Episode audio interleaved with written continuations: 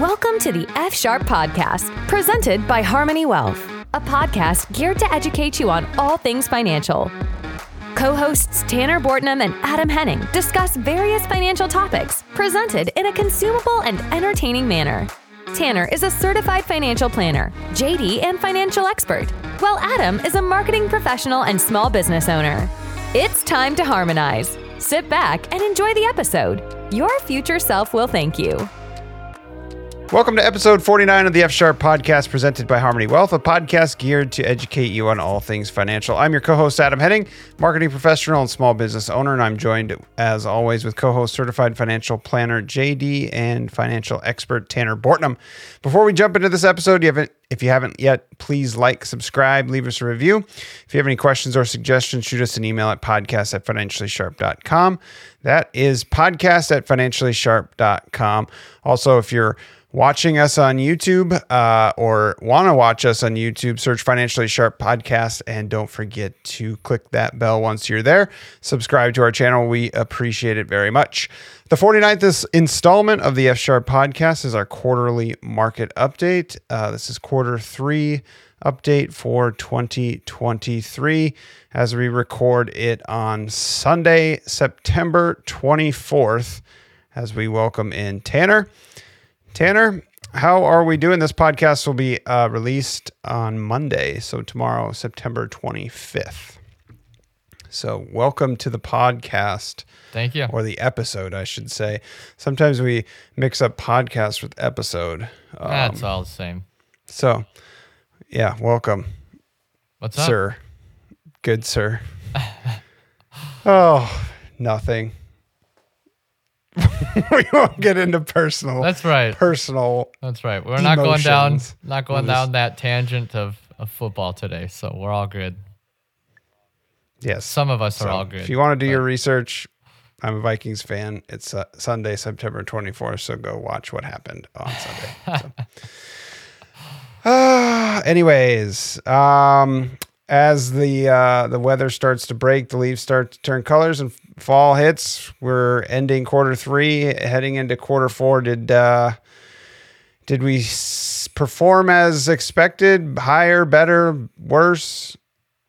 Um, How did the uh, the markets do? Yeah, I guess I guess that kind of depends. Better on, than the Vikings. Yeah, yeah, yeah.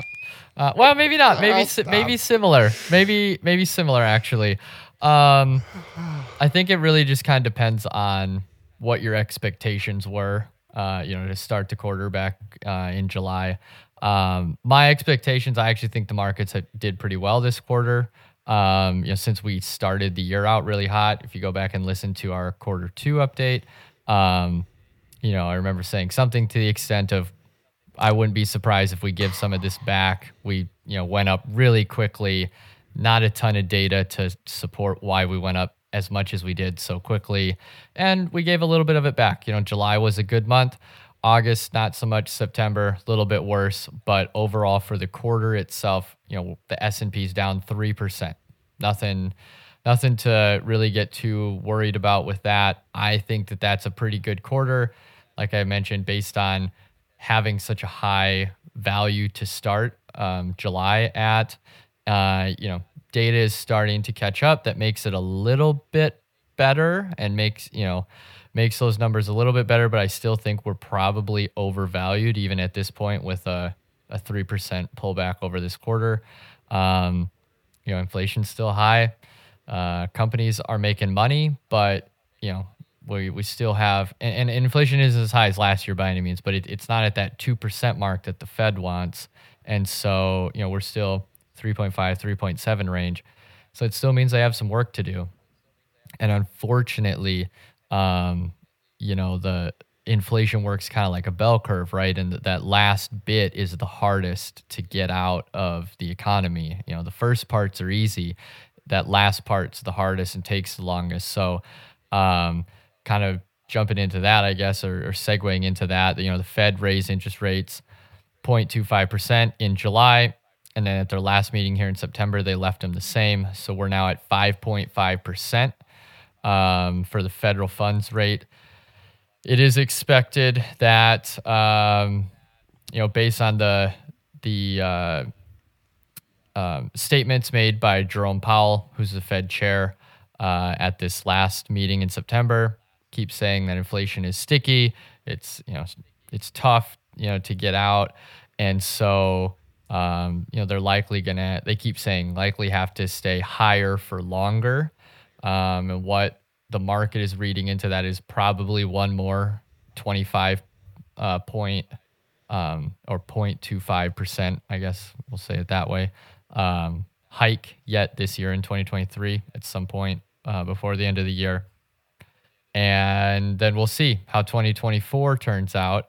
Um, but they're likely going to have to keep interest rates, you know, 5.75% up there for a while or until we go into, you know, into a recession where now they actually have some wiggle room to, to lessen that and, and, and start lowering them and, and ease that a little bit. And this is the high water mark still, 5.5% in this little this little what bubble or whatever you want to call it last 3 4 years. Yes, yes, yeah. This this is the high high point of where we've been since um don't quote me on it, but I believe somewhere before before 2010. Um but so before like the 2007 2008 um, financial crisis, we haven't had interest rates be this high or the federal funds rate. So, yeah, I mean, we're a lot higher. But again, as we've reiterated time and time again on different episodes, this is actually normal interest rates when you go look back at history. What we have experienced the previous, you know, 10 years is the anomaly. And I know people got used to that, but like 3% mortgages are not sustainable. Like that's not normal. Those were the Goldilocks, like perfect mm-hmm. scenario for people. So if you have that 3% mortgage, kudos to you. You're likely not seeing that again, or at least not seeing it again for, you know, quite a while. It's going to take quite a recession for the Fed to lower interest rates basically back to zero. Because that's the thing, you got to remember mortgages were at 3% when the Fed's fund rate was basically at zero or like 0.25.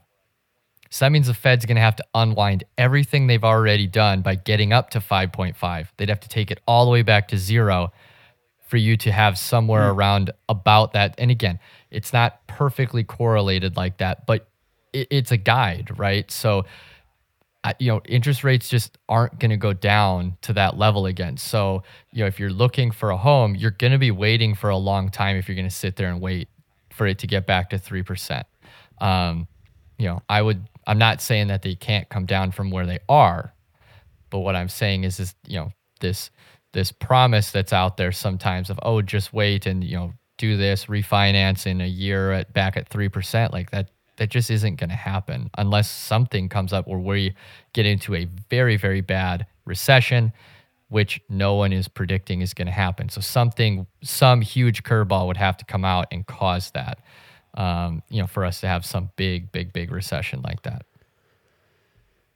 So prognosticating for a little bit here, will they once it does start to come down, will they um, lower these basis points as slow as they raised them? Uh, yeah, good point or, or good question. If all goes to plan. It well, it depends. It really depends. Um, you know, for let's walk through some of these paths. Now, again, I'm I'm stating what I think would potentially happen or what what the market thinks could potentially happen, but it's all up to the Fed and and that board of people to choose what they do. If we hit this Goldilocks soft landing where they're able to manage this and get inflation down, you know, towards the 2%, 2.5% range and not cause a recession, I think they just leave interest rates because that is what mm. got us there. And they are creating a bigger buffer for themselves when a recession comes. Because again, recessions are going to come in the future. It's just a matter of when they hit. And so the higher that interest rates are when you get a recession, the more wiggle room you have to lower interest rates to help soften that blow of the recession and hopefully not have it be as, you know, um, as drastic as it otherwise could be. And that's the tool of the Fed. That's their tool. Congress has their tools. you know, they just throw money at things as we've seen anytime we have a crisis of some sort. So the Fed's tool is is lowering interest rates. Um, so I think if if they hit this soft landing, I think they probably just leave interest rates where they are. Maybe you know maybe they drop them by a quarter of a percent or something like that. But like I think they just kind of leave them. Now let's say we go and I'm making all of this up, so I don't I don't have a crystal ball, but let's say we go into an actual recession, quarter one, quarter two of next year. If that happens, um, most of the market believes that it will be a shallow recession. Again, we've touched on that numerous times. That's still the main thought is we likely will go into a recession, but it should be pretty shallow. That allows the Fed to lower interest rates to help get us out of it quicker. How much they lower them really depends on how shallow or how deep that recession starts looking like it's going. If things really start looking like, you know, the wheels are starting to fall off, that I mean, they can drop it a point in a meeting. They can drop it. I mean, they can do whatever they want. Um, I would say historically, though, they tend to lower interest rates much quicker than they tend to raise interest rates. So if that is a guide, then probably bigger, you know, bigger drops than just 0.25 percent.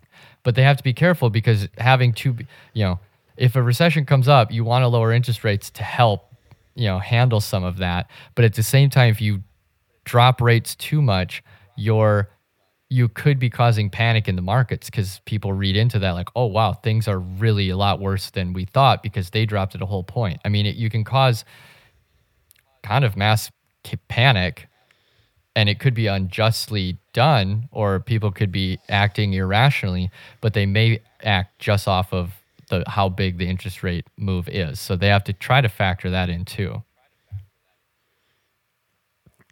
As we were kind of preparing for this episode, we were just bouncing back and forth of you know what happened this quarter. It's been kind of a quiet quarter. Yeah. Um, as you zoom out from the the previous market updates that we've had, no no bank crisis in this quarter, or yeah, trying to is, think of the other noteworthy things that happened in well, only well, only one rate in year, yeah, only one rate hike. Uh, you know, inflation is getting more under control. Yeah, it's it's been there's no election going on. I mean, it's been a pretty pretty boring quarter, and sometimes boring. yeah, but that's okay. Boring is okay. You know, no news is good news. Yeah, yeah, yep. That that's okay. So, um, so yeah, that's kind of it in terms of interest rates and and the Fed. Um, let's see some other things that we have going on this quarter. We have a possible government shutdown coming up that, you know, again, may start uh, October 1st if an agreement isn't reached prior to that.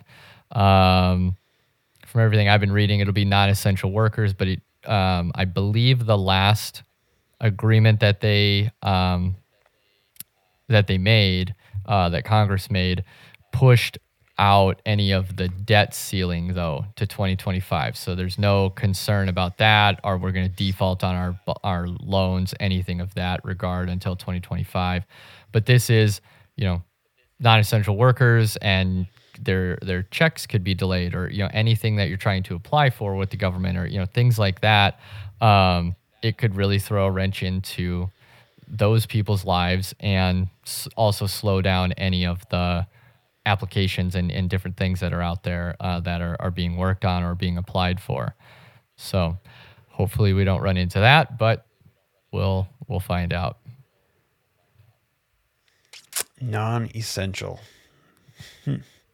That's what they call it. I, I don't know exactly what all groups are um, that that. Yeah, be, I mean, group, we heard that term, you know, for COVID the, the pandemic and emergencies, but I'd be interested to see how they define that from a government worker standpoint. But, anyways, mm-hmm. um, last government shutdown 2018 19 lasted 34 days. Anything we can learn from that or uh, anything worth mentioning on, on anything like that? Um, uh, yeah, I mean, you know, again, I would say from a market standpoint, it it tends to historically not have a huge impact on the market itself.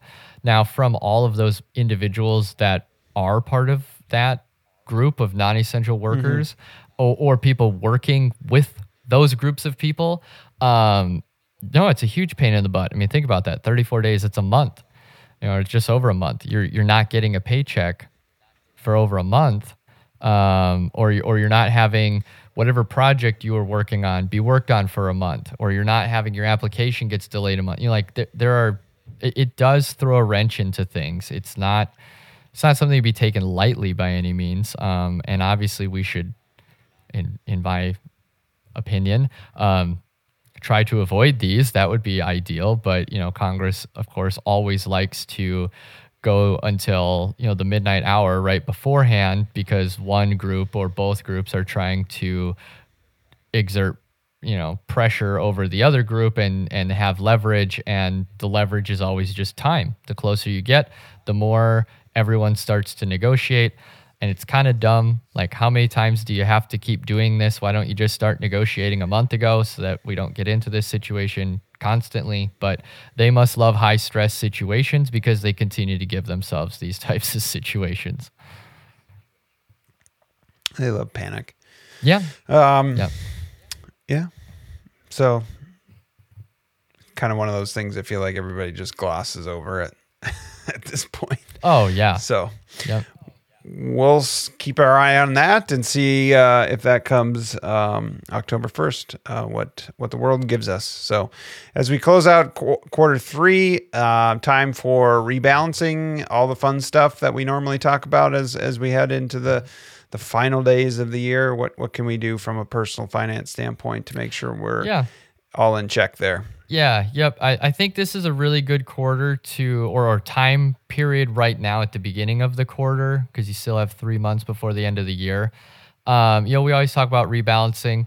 Um, if you're working with an advisor, they should have a rebalancing schedule they're working on. If you're doing it yourself, hopefully you've created a rebalancing schedule. If you haven't, probably a good time to rebalance. You know, some some areas might be out of balance based on how uh, quickly things went up at the first uh, first half of the year, and you know we kind of just stalemate a little bit here for um, Q3. Again, down just a, a, little bit, but so might be a good time to rebalance. Look at that before the end of the year.